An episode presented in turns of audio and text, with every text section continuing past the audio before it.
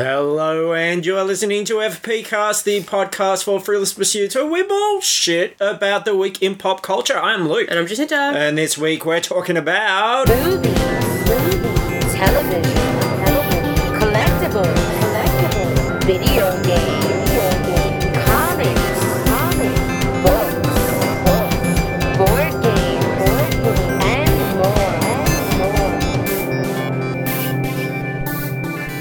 Mediocrity, mediocrity, Yeah. mediocrity. Yeah, a little bit. Yeah. Meh, meh, meh.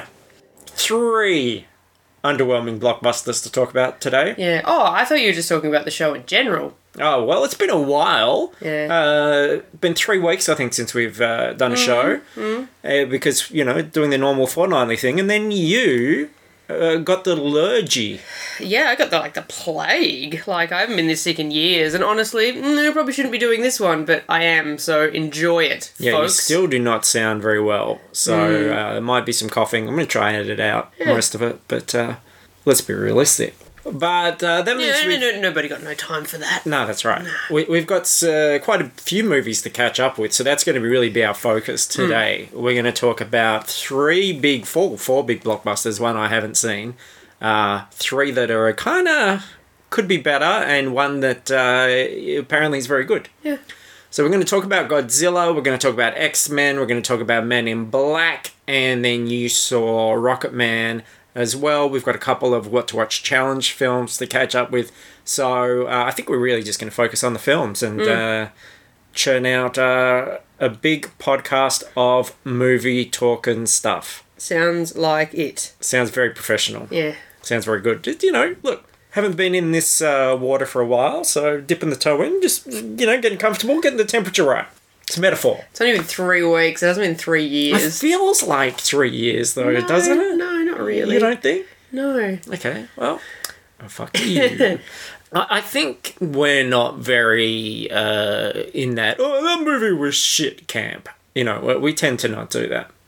And uh, I don't think we'll be doing that today either. But uh, I think the thing that frustrates me the most with a film that's a little underwhelming is when it's uh, like really a missed opportunity. And I think there's some missed opportunities in the films that we're going to talk about. So, should we talk about them um, chronologically from when we saw them? I've grouped Godzilla, X Men, and Men in Black just because they're all sequels to franchise movies, and then maybe you can talk about Rocket Man after that. But uh, Godzilla was the first one we saw, Yes. and I think for me it's probably the best of the three. Uh, yeah, probably. Yeah, I think it um visually it it's interesting at least, where the other two aren't really at all. And it has like really good action. Yeah, the monsters look so good, and the monster fights are pretty satisfying and fun. The monster fights are amazing. I love the monsters. I, I think it's there's so much craft and love put into the actual battles, and then the human side and all the human scenes are just garbage. Yeah, I did. I did enjoy uh, Kyle Chandler. You must be out of your goddamn mind. That made me laugh. Well, I mean, this is really the week to reflect on actors and just what a shitty thing it is to be an actor because there are people that I love in all three of these movies, people who I've uh, really, really enjoyed in the past. And uh, they're doing performances that are just uh, in in characters and speaking dialogue that just makes me irritated by these people. Like, I almost need to watch Game Night again to remember how great Kyle Chandler is because he's playing just such a facsimile of a person. Like, none of those people feel like real adults in a world that have real lives and interact with each other and have relationships with each other or anything. It's just uh, very, very exposition heavy. And, and I think that was the biggest disappointment for me because that first Godzilla film almost was a thing. Like it was kind of a, a film film. And it was quite realistic and interesting in, in parts. Whereas this one just goes, no, we're the monster hunter people and we're just jetting around the globe. Yeah, I must say though that I, you know, I saw that first Godzilla once, and I couldn't really recall anything that happened from it. Like it wasn't particularly memorable for me, but there are things in this that I definitely will remember because they were impactful scenes and really visually interesting scenes. Yeah, I do remember like human element stuff from the first one. You know, Bryan Cranston has a really emotional exit in that film. There's all the um, things about like real life kind of nuclear accidents and how what the effect of that is, and you know the characters on those rafts and flooded the streets with gas masks on and things like that, and the parachuting people. And this is just just big. Ah, mon- it's just Pacific Rim basically Yeah.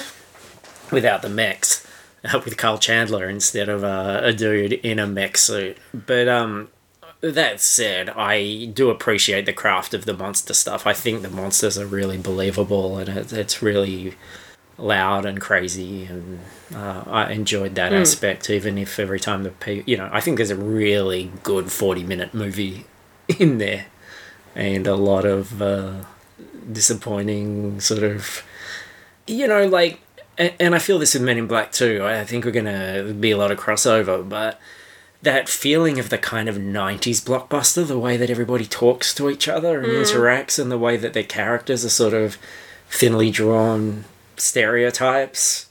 And I think that those movies that really hit and are nice surprises are the movies that capture how people actually interact and, and talk and where you think, oh, this character's in a fantastical situation, but at the same time, there's a relationship here that I can relate to because it's kind of like the way my friends and I talk to each other or something like that. Um, you know, I think Booksmart's going to be a really good example of that this year, where it just sort of, and you know, Pulp Fiction was like that when it first hit. This idea of, oh, you know, it's a gangster story and a crime story and a Pulp Fiction story, but at the same time, they're having these sort of conversations that friends have, which made them really relatable. And I don't see any of that in, in something like Godzilla, even when they try to go, oh, here's Thomas Middleditch being the, um, you know, comic relief character. He's still just, it's a small fraction of what that guy's capable of. Yeah. So I think I gave it three. I gave it three as well, and that was all for monsters. That's three stars in monster stuff. Mm-hmm. I give no stars to Monster Hunter stuff. I mean, apparently I would get half a half a star to Kyle Chandler. I like, like him. him. Yeah, well, like you're going to see him again in Godzilla vs Kong by all accounts. Yeah, that was a a bit of a sneak up one, wasn't it? I saw it on um uh that it had already like finished filming basically before this one had even been released. Yeah, finished filming in April. Yeah. Which I didn't realize. I was thinking like, oh, are they going to go ahead with it after this one? And then I was like, oh, they've Yep. done it. It's it's in the can. And I don't mean the toilet. Hmm. I mean a film can. But the thing is, like, like Godzilla's a good boy and Kong's a good boy. I don't want to watch good boys fighting each other. Well, I'm sure there'll be another threat. And Another a T Rex, another T Rex. I think they'll, you know, we know how this works. They'll exchange blows, they won't like each other, and then there'll be some be common enemy. mutual enemy. and then they'll become pals and they'll figure it out. Hmm. Or they might just go halves in a blonde. Yeah, maybe. Yeah. Yeah. I mean, Godzilla doesn't seem that interested in it. Like, he just doesn't seem interested in just human bullshit. He's just like, oh, fuck's sakes, what have you done now? Well, he's like a savior, isn't he? Yeah. Like bad stuff happens, and he rises out of the ocean and goes, "All right, you pricks, Hmm. come on, let me just sort this out with my atomic breath." There we go, Hmm. done. And then he goes back. Whereas uh, Kong is just kind of a perv. Yeah. He's like just a total pussy hound. Yeah. I mean, Kong also very much just wants to be left alone. Oh, with Naomi Watts. Well, yeah. Yeah. Well, can you blame him? No, I can't. No. No. But I mean, let's you know, let's not sugarcoat what Kong's about. Hmm. He's about them ladies. Yeah. Mm-hmm. He's like um, the Charlie Sheen of uh, the monster world.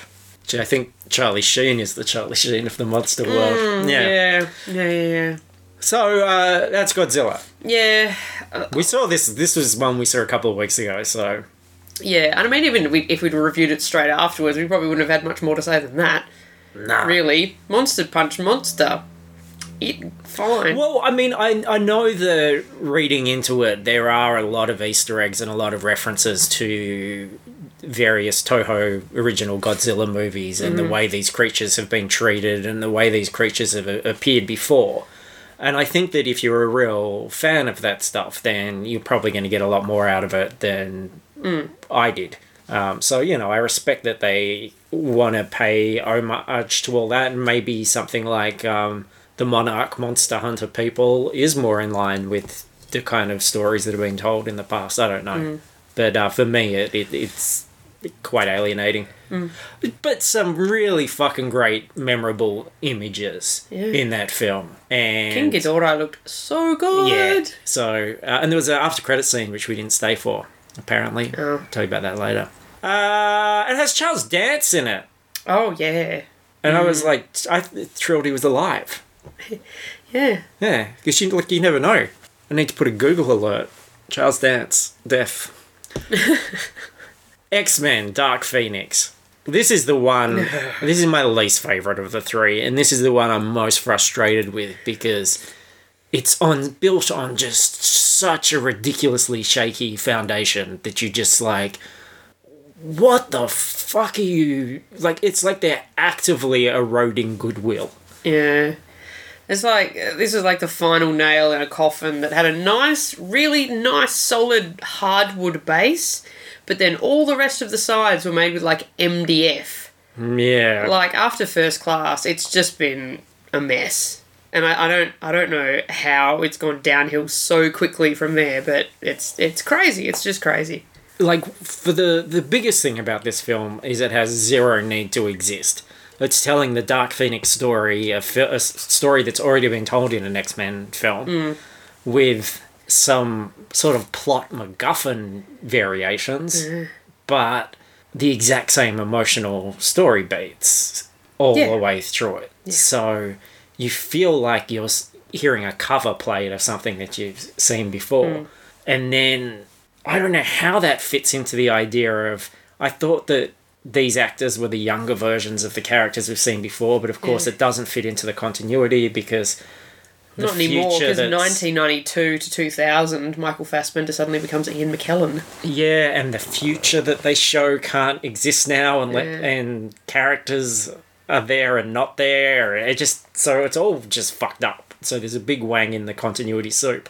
But beyond that, it, it just offers no surprises. In fact, it's kind of frustrating because you're so far ahead of Charles has meddled with her mind. She's going to get really upset. She's going to do, st- you know, mm.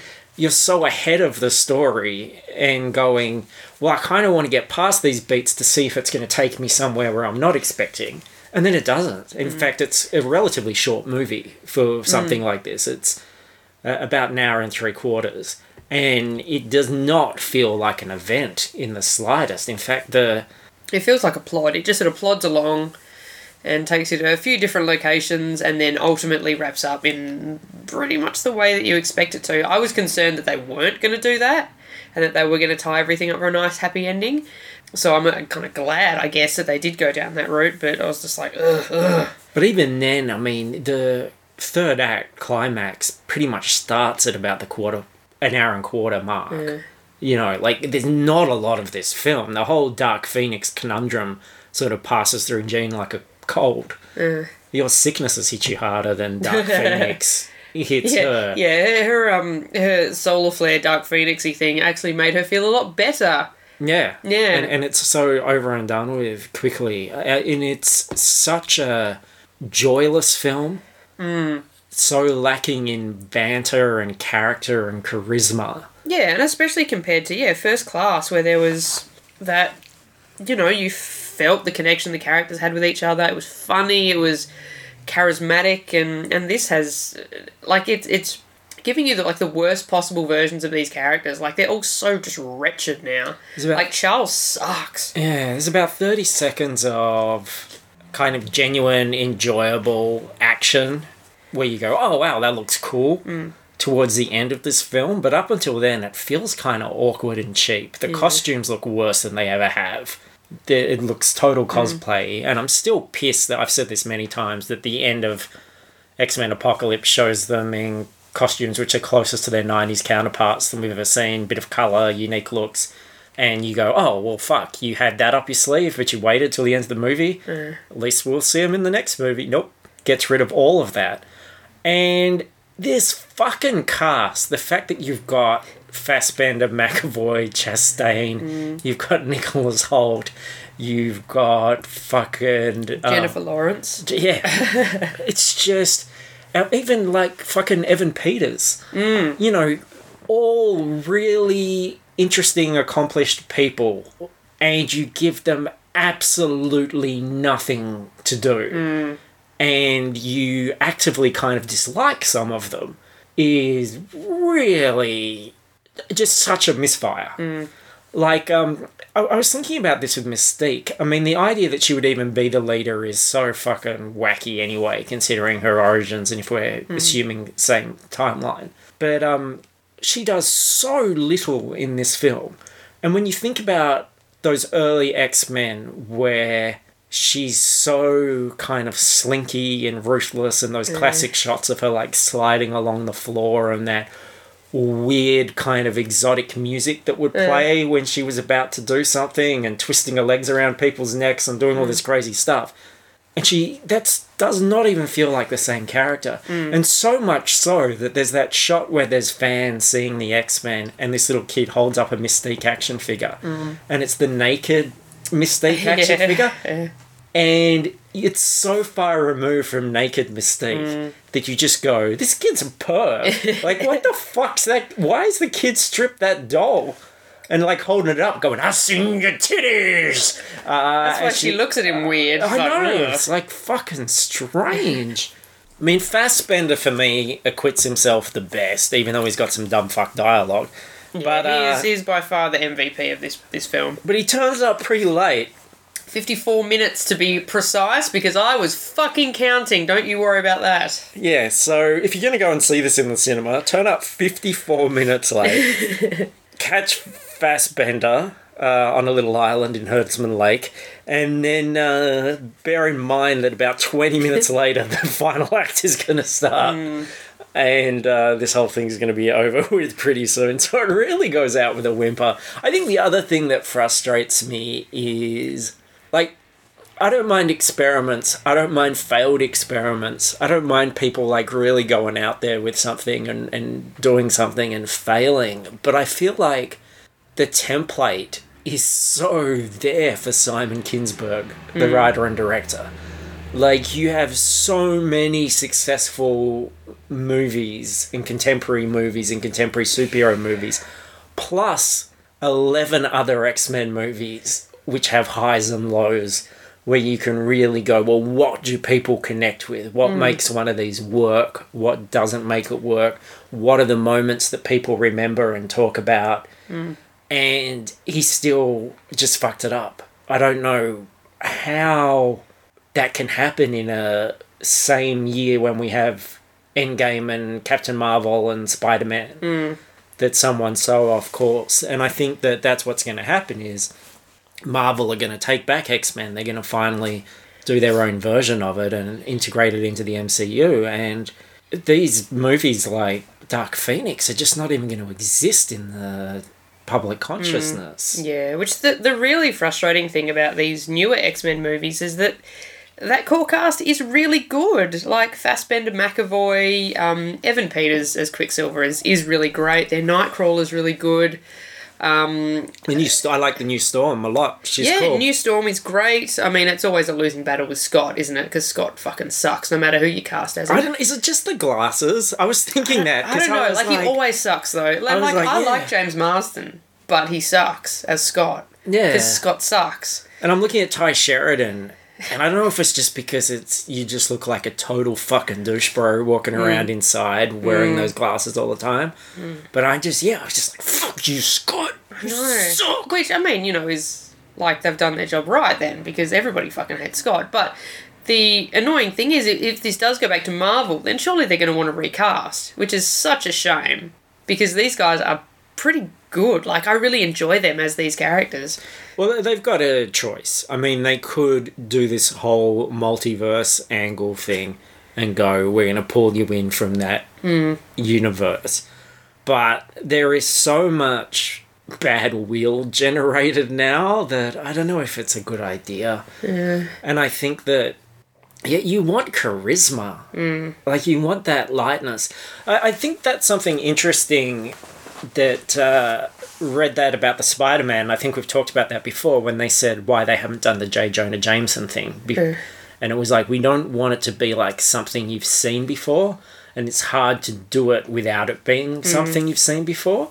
And you know, you're gonna, and if it doesn't have that sort of impact of the J.K. Simmons, you're gonna be like, well, what are they doing? Why bother? Yeah. And I think that is their biggest challenge now going forward with X Men, Fantastic Four, or everything. Mm. Just finding that way. How do we bring this in without rehashing anything and, showing any sort of origin story or something where you feel all the, the beats? Mm.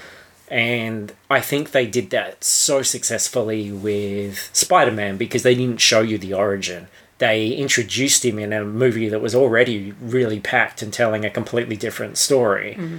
but it absolutely worked. And I think you need to do that with the X Men and, and the Fantastic Four. Like, you have to assume that we are in this saturation point now where everybody knows what they need to know about the origins of these characters. And you can mm-hmm. certainly reference them in the films, but let's hit the ground running. Let's mm. show a fully formed X Men. Because I was thinking that because it's like if you go back to you know issue one of X Men, and you go, well, we're going to have Beast, Angel, Iceman, Cyclops, and Jean, and Professor X. It kind of feels a bit dull. Yeah. And then you go, well, and then we have to bring in Magneto, and you know suddenly you've seen this all before.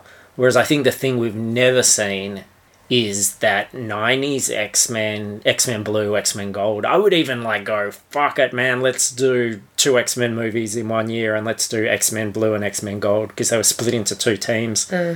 They were interesting teams. One team had Wolverine, Jubilee, Gambit, Rogue, hmm. Beast. It was a good, Good team. Psylocke. It was a good team. and the other one had like Colossus and Iceman and Which team was Cyclops on? Oh, I think he no, team. he was on blue. Oh. He was on the good team, I think. Oh, But uh, he was the leader of blue team. I think Storm was the leader of gold team. okay. So yeah, but uh, yeah, I want to see those characters that we haven't seen, and I think just the the huge ace up at their sleeve is just the fact that they can introduce a new Wolverine. You know that that's going to be big. People are going to want to see that. So see what happens. But uh, yeah, this is not worth the effort. I don't think. And we knew that going into it. I it's just hard. Like I, part of it's because we do this show, but I can't live in a world where I know there's an X Men movie or a Batman movie or something out there, and I haven't seen it. Even a Men in Black movie. You know what I mean? It's like it's a cultural milestone. It's a, a pop culture big blockbuster release. I've got to see it. Yeah, I um, yeah, I agree on X Men. Obviously, I I was keen to see that. I probably could have waited for Men in Black. If I'm brutally honest, I don't think I've ever even seen all of the originals. Yeah, right. Yeah. yeah, I was wondering that if you'd seen the third one because that sort of came and went without a lot of fanfare. Yeah, I don't. I don't think so. I would have. I've like. I've obviously definitely seen the first one and maybe saw the second one at the movies, and I don't think I've ever actually seen the third one. Third one's got Jemaine Clement as the villain. Oh, I don't think so then. Yeah, and he's very good. Uh, yes, so we saw Men in Black this morning. And Sure did. it, it goes back to that central problem I was talking about before for me that idea of it feels like a 90s blockbuster. None of these characters feel remotely like real people with real relationships or any sort of real history. In fact, and I don't think about things like this that often, but because they should be pretty invisible when you're watching a movie. But even in sequences where like Hemsworth's escaping something, and then there's the shot of them walking down a path having escaped, and I, I don't mm. even feel like there's anything happened in between. I, mm. I just feel like Hemsworth has just walked onto set. Like that's mm. how constructed it feels to me. Like I don't, I don't feel I'm watching an actual story where all the events are threading together. I feel like I'm watching okay and action and now we're doing a scene. Um, so yeah, like he's not. I mean, I love Chris Hemsworth, but I found him irritating in this just because the the character's so one note and has this sort of affectation that it just he keeps doing again and again and again. And like the whole movie, it's it's all about thinking that it's funnier and more charming than it actually is. Yeah, and it's it definitely. I mean, not that this hasn't happened before, but it's a a character that you keep being told that he's very good at what he does, and he's going to be a leader someday, and he's just that good, and he's the best guy. And I'm like, "R- really? What, is, what has he shown us to show us that he's good or worthy of, of any of these titles? There's nothing really. No, and he doesn't have any particularly cool scenes, like even action Yeah. scenes or anything. And I love the idea of the casting of him and mm. Tessa Thompson. I mean, that was the big draw that got me excited Yeah, again. because they should have chemistry. Yeah, but even her, like, I love the idea that one of our men in black is a, a, a black female character. Mm. But she's written very blandly. Like, she's the straight person. She mm. doesn't have um, many quirks or flaws or anything, and she's just not that interesting. Whereas, you know, that first Men in Black trades a lot on the dynamic between Will Smith and Tommy Lee Jones and how white, uh, sort of white, straight laced, conservative, old school, gruff Tommy Lee Jones is, and how sort of young and fresh and Prince uh, Will Smith is. Whereas this doesn't really find a way to settle them and then throws in a little CGI alien to try to do some of the heavy lifting. But yeah, it's just not a funny movie. Like, it's a movie that's trying to be funny, it's making jokes all the way through, but we mm. sat there with a. You know, it wasn't a very big audience, but it was a mainstream mm. weekend audience, and you know, a lot of stuff that plays broad, which I roll my eyes at. People, no, I don't really roll my eyes at anything, but people will laugh at, mm. and no one really laughed at all in this movie. It was just a very quiet. I kind of felt sorry for the people. Yeah, it was. um Yeah, like I would, I would have forgiven a lot of this film if it was funnier. And you know that Chris Hemsworth can be funny because he's been funny in a bunch of stuff before. And you know, Tessa Thompson's great, and obviously everybody loves her, and so I, I, I don't think it's their issue, but just I don't know. I think they were just given shitty scripts and being made to sell it more than they were capable. Yeah, because I mean, okay, let's look at Tessa Thompson for example, and, and what you just said there. When we she stands out in something like Creed because mm. she's playing truth. Mm. She's absolutely a believable person in the world, mm. which is fantastic. But then you see her in something like um, In Ragnarok, she was a bit. Nah. yeah, you see something like Sorry for Bothering You. Sorry, sorry, Sorry to bother you. to bother you. Yeah. Yeah.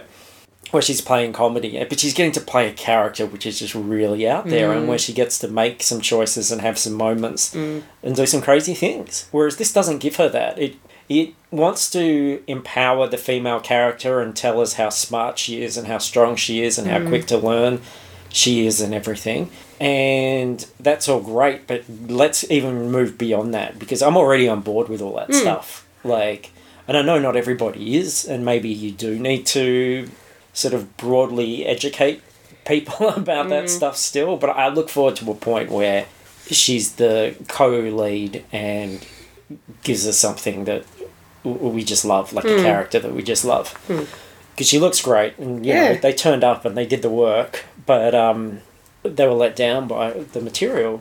And same with Hemsworth. I've said this before. There are times where I don't know if it's because Hollywood particularly sees him as such a fun novelty, because that's what I always feel like he's a mm. novelty. It's like, oh, he's this Australian guy and he's really good looking and he's kind of funny, and he'll that'll just carry it. That'll be enough. Yeah, I felt like this was almost a step back, really, in that the couple of comedy things that we have seen him do, he felt like almost a, a revelation. Like, holy shit, Chris Hemsworth can do this. Yeah. But this movie didn't really feel like it was giving him that much comedy. It just felt like they were uh, leaning on him turning up, flashing his baby blues, and then that was going to be enough. Yeah. Which is a shame. Like, he can do so much more than this. Like I think that it'll just carry it. Because that's part of his best comedy stuff is actually when the character is not aware of how funny he is. Whereas this is a character that's trying to be funny and charming. Whereas you look at him in um, National Lampoon's Vacation, yeah. where he's so oblivious to the things that mm. make him a funny character, and even in mm. Ghostbusters, He was really funny in Ghostbusters. he's yeah. he's oblivious to why he's funny. Yeah. Like he he's got this sincerity mm. about him, and this doesn't have that. So that that was a real shame. And then.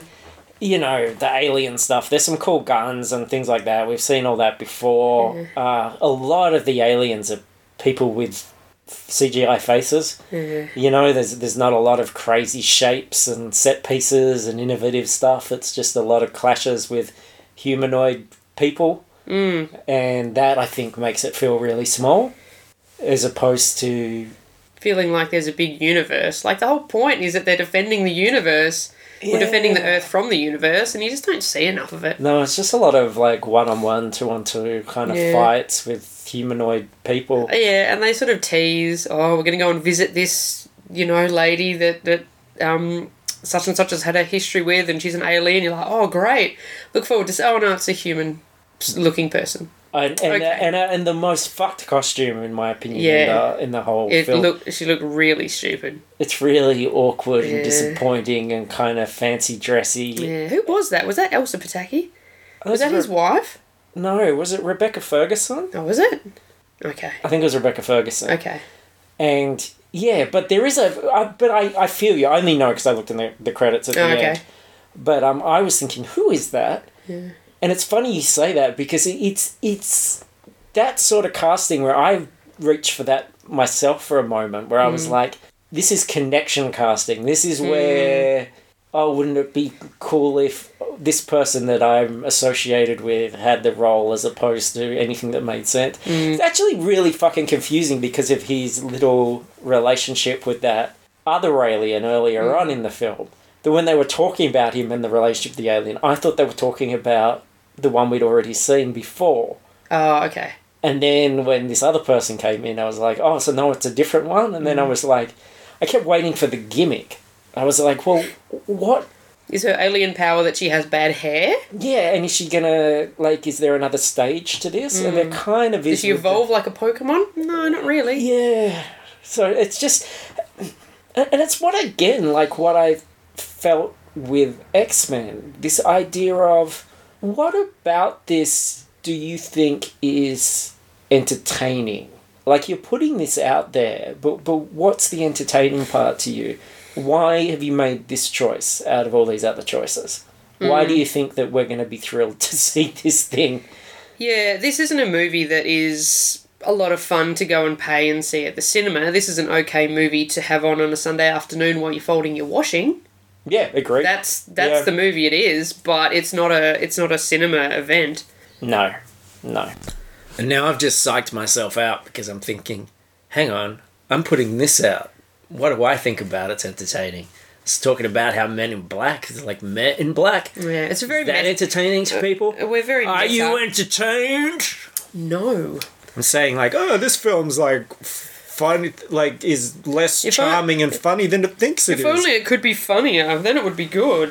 Yeah. Yeah. Is that like me looking at the man in the mirror? Yeah, maybe. No, I mean, you know, it's it's a very meta show, isn't it? Yeah. Yeah. Yeah. So. it's- Yeah. Yeah. Yeah. All right. Uh, I thought you know, three movies. Gosh, we'll be able to talk about them for an hour. No. Nah. Nah. Well, that's what you get when they're kind of like, meh, Meh. meh, Movies. meh. Yeah, well, there you go. So, uh, tread warily, young viewer. And if any of you have seen any of these films, I'd love to know what you thought. Because uh, if there was joy to be found in them, I would love to hear about it. Um, I, I, I had some joy in Godzilla. Hmm. I had about 40, 30, 40 seconds Yeah, of look. Fassbender joy in X Men. Well, I had I had about fifty four minutes of anger, and then I was placated for the rest of the movie a little bit. And I did particularly enjoy. I, I still enjoyed watching Tessa Thompson. Yeah, I didn't enjoy Chris Hemsworth as much as I thought I would. No, I just kept thinking like you you, you need something better than this. Mm. But then at the same time, I think you know if you were Hemsworth or Hemsworth age, Hemsworth's agent or something like that, and it's like, yeah, do you want to star in a relaunch of Men in Black? It'd be like, yeah, do that. Yeah. You know, and with Tessa Thompson, yeah, so it mm. sounds good. Mm. Sounds really good on paper. So this thing, all these actors, man, they're turning up. They're there. They they still were there for the same amount of time. So give them something to do. Mm. Fuck yeah. Yeah. All right. Why don't you talk about Rocketman? Because you like that. Okay. Yes. Yes. We'll bring a little uh, scrap of positivity to uh, the the episode today. Uh, so Rocketman came out a few weeks ago, obviously. So probably a lot of people have already seen it and may have formed their own opinions on it. Um, it's a biopic, obviously, of Elton John, played by Taron Egerton, also starring uh, Jamie Bell, Richard Madden, um, and who's the one who's not Jessica Chastain? Bryce Dallas Howard. Don't- She's in you it. can't mix them together. They're redhead people. Um, Bryce Dallas Howard has a couple of other things that Well, I make don't- her stand out. I don't look at those.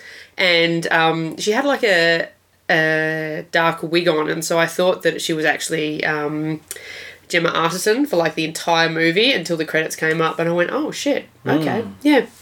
So it's hard to not compare this film to Bohemian Rhapsody, really, um, given the, the close proximity of them to each other.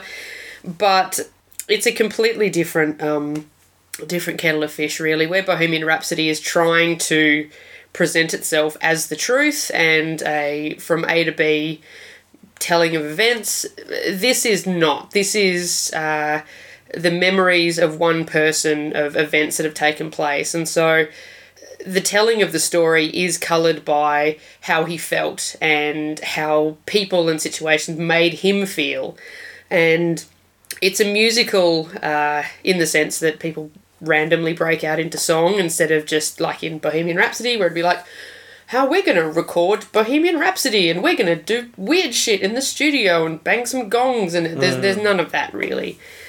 I have to say that at this point of the year, this is my favourite movie so Okay, far. I, I- really loved it. I heard someone else say that at a dinner party last night. Yeah, it's got that mix of uh, sort of that the joy of something like uh, like Sing Street mixed with that uh, you know real debauchery of Velvet Goldmine, but it doesn't go quite as far as Velvet Goldmine. You don't see Taron Egerton's dick in this, sadly. Um, there is quite a, uh, a a steamy sex scene between Taron Egerton and Richard Madden, which was um, some of the older folk in the audience got a bit oh god over Had that. to pat their foreheads down with Yeah, yeah, it's still like just like in Bohemian Rhapsody, where there was a bit of a titter through the crowd when you know a man kissed another man. It happened here as well. It's like, don't you know anything about these people whose films you are coming to No, see? No, they came to see some crocodiles rock. Yeah, um, but no, it's uh, Taron Egerton is unbelievable in this. Like he sings, he sings all the songs, um, and his performance is so so good. Like honestly, if Rami Malek won an Oscar for Bohemian Rhapsody, Taron has to at least get a nomination. I mean, I don't know what the strength of the rest of the field is going to be like for next year, but um, he was he was unbelievable. He did a really really great job. Oh, good on you, Taron. Good on you, Eggsy. Yeah, good lad. Um, yeah, no, I really loved it. I just love the uh, fantasy elements of it, and there's just so much great production. And a lot of people have said, "Oh, Elton John shouldn't have been involved in the making of his own um, movie." And it's like, well, no, he should have. Like that's he the was whole, there. That's the whole point of it. That this is his memory. This isn't a, you know. And there's been people saying like the his father's like. Uh, second family sort of saying, "Oh, well, we don't like how he portrayed our father," and it's like, well, that's how your dad made him made him feel bad, so he's portraying him as a bad person. Like, there's not much to, you know, there's not much wiggle room on that interpretation. Like, it's pretty straightforward. So I really enjoyed it for that. Um, that element that it is just such a fantasy. It's not claiming to necessarily be the truth. It's just one person's memory of events. Seen through his own star Coked out eyes. lens. Yeah. Yeah. Okay. Cool. Yeah, I, will, really good. I will catch it at some point. Um, if not at the cinema, as soon as it uh, comes out. In other formats, just briefly as well. I mean, I finally succumbed, and you did too. Everyone's talking about Chernobyl. Oh yeah. Watched that. I watched it all yesterday. Fuck, it's good. Oh, I know. I, and, and I just um, so much more effective than any like Uh, I'm a ghosty horror movie or anything. Yeah. It's like it's a real life zombie thing yeah. because you know, like zombies, you get infected and then It takes a while. horrible things happen and Mm. you touch other people and you get infected and mm. and you just think, Christ, like nuclear stuff is scary. Yes. It turns men into pizza.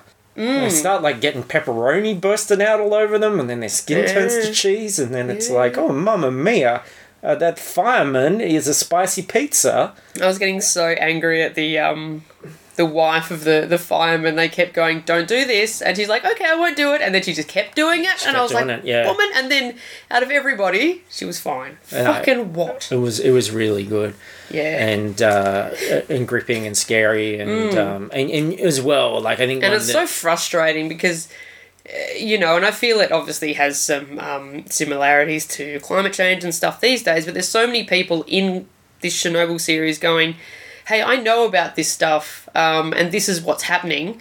And there's people who know nothing about that stuff who are in positions of power going, no, that can't possibly be happening. And they're going, no, but we have evidence saying that this is what's happening. They're going, no, no, no, you don't know what you're talking about. Yeah, it's so weird because you, you watch these things and you see them dramatized like this, and, and it seems so clear. And you see, her even when you're seeing the actual footage, I assume, of the news reports, because there's that mm. Peter Jennings report that's in there, Yeah. and then there's that Russian news report mm. in there.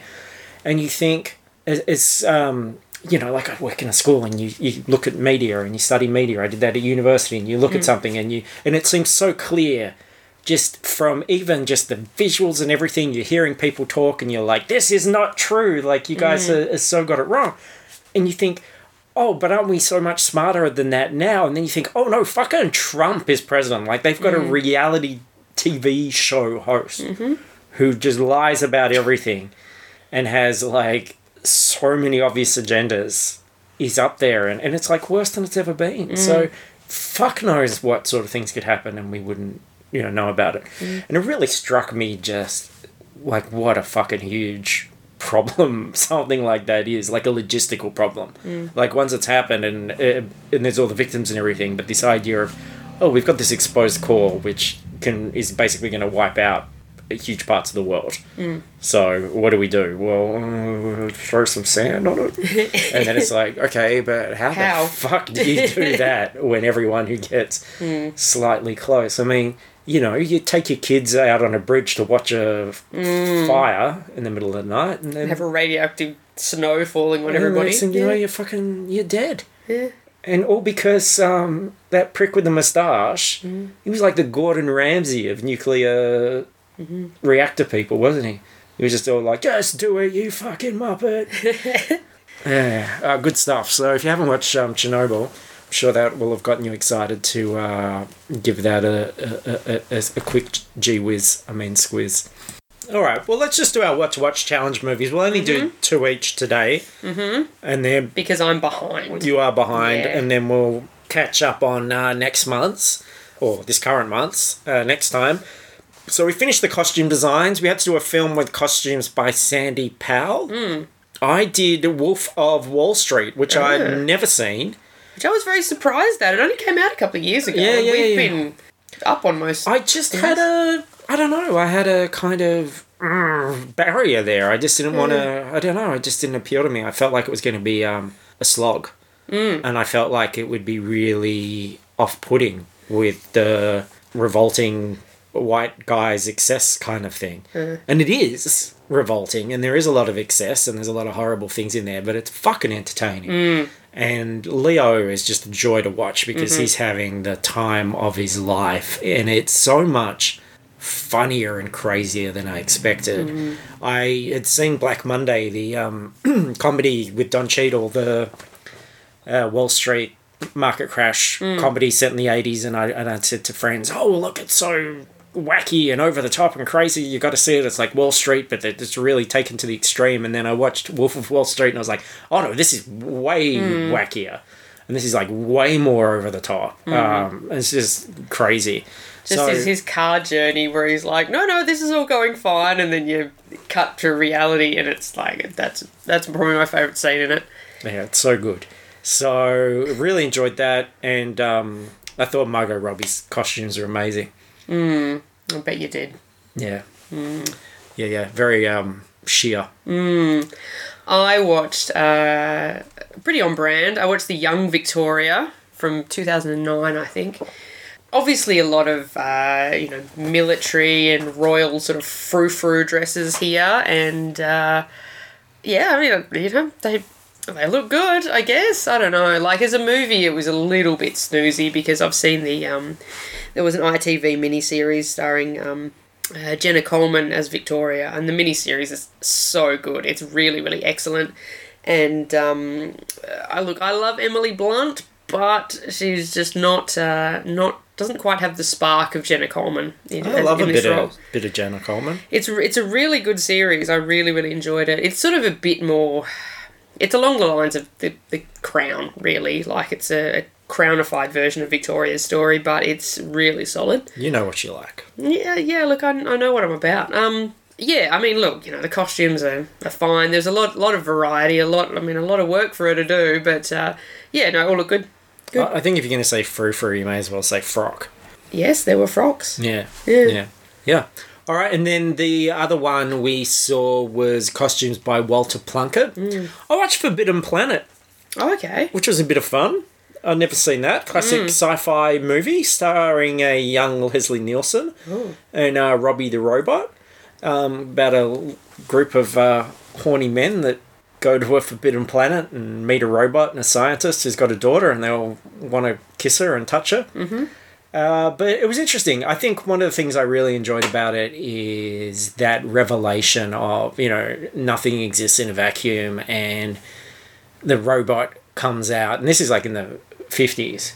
A robot comes out, and um, you know it's a person in a suit, but it, it looks convincingly as a robot. It's not like completely person shaped. It's big. It's bulky. It's got all these lights and things happening on it. it. Starts talking about how many languages it can speak, and you're like, oh, you just suddenly picture young George and go, Yeah. oh, okay, this is Star Wars. Is uh, you know, blinking to life in this kid's mind. I mean, I felt the same when I read some of the vintage Flash Gordon newspaper strips, which I know he was a fan of, and you're seeing like Dale Arden in slave bikinis and people fighting monsters in arenas and things, and you're like, ah, yeah, like this is the path to 20 years later. We have this this film.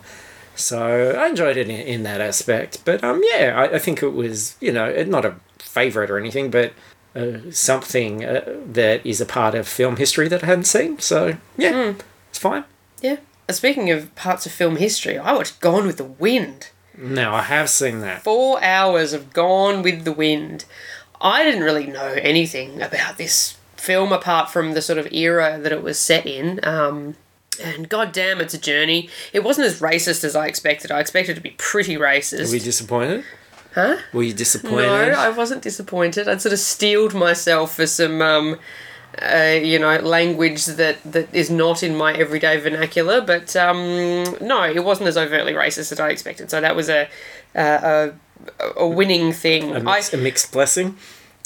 I um I got about 15 minutes into this film and I was like I hate this. Like I hate every single person in this film. I hate everything that's going on, but eventually I just got really hooked and I was really engaged for the full 4 hours. Like I didn't want to look at my phone. Um, the blessing was that it did have an intermission built in, so I could look at my phone and, you know, go to the loo, get a snack, all of that sort of thing, and I really appreciate that. But um, Good on you, Gone with the Wind. yeah, no, it was very um very good. Just like Scarlett O'Hara is such a dickhead.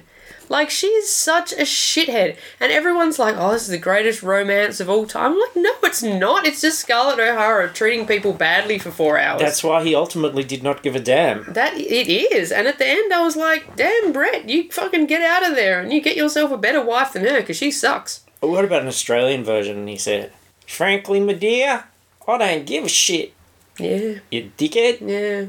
One big takeaway that I learned from this film is that if you fall off your horse, you definitely die. Because that happened multiple times. Like someone went to jump over a fence on their horse, fell off, dead. And the kid jumps over a fence on the horse, dead. I'm like, oh, horses were very dangerous in those days. Well, yeah, Yeah. yeah. I, I saw Christopher Reeve do a lecture on that. Yeah. He didn't die, though. Well, at the time. Um, yeah, so again, the uh, costuming, given that it's four hours and it spans, uh, uh, I don't know, about 10 years or so. 400 years. 400 years. And so they um, move through different era. Obviously, it starts when they're all uh, living in plantation life, and then the war comes, and then they're definitely not living in plantation life anymore. Um, so there's a few um, uh, different uh, circumstance changes that uh, have to be costumed. So there was there was again a lot to do in this film, and while the dresses perhaps not to my taste, uh, they were very impressively uh, structured, I suppose. All right. Well, well done, Walter Plunkett. Uh, this sounds like Walter Plunkett slam dunked it. so costumes were made. June is Mediterranean countries. We're going Italy, Greece, Spain, Portugal, And uh, we should have had the Italy today, but we'll catch up on that next time. So look forward to that. All right. Well, seeing as how you're half dead and we keep uh, editing out coughing, I think we might leave it there. So thanks everybody for listening and for your patience as we sort of miss a week and, and catch up on everything.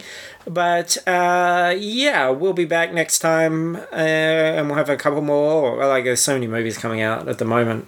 Um, that, uh, be lots more blockbusters to talk Toy about. Toy Story and Spider Mangs. Yes, Toy Story and Spider Man should be next time. So uh, look forward to that. And uh, thanks for listening. Go to furthestpursuits.com to find out everything else that we're doing. You'll also find links to my other podcast, Dungeons and Drongos, which is a lot of fun. Zach is currently the DM there, and you can hear his crazy story. And uh, you can also find links to our social media, to our Patreon if you want to be a real pal. And uh, also, you know, wherever you got this podcast, if they have the capacity to rate, review, or uh, even just tell a friend, tell your nan uh, about us, then that would be cool as well. Uh, but otherwise, Tickety tonk.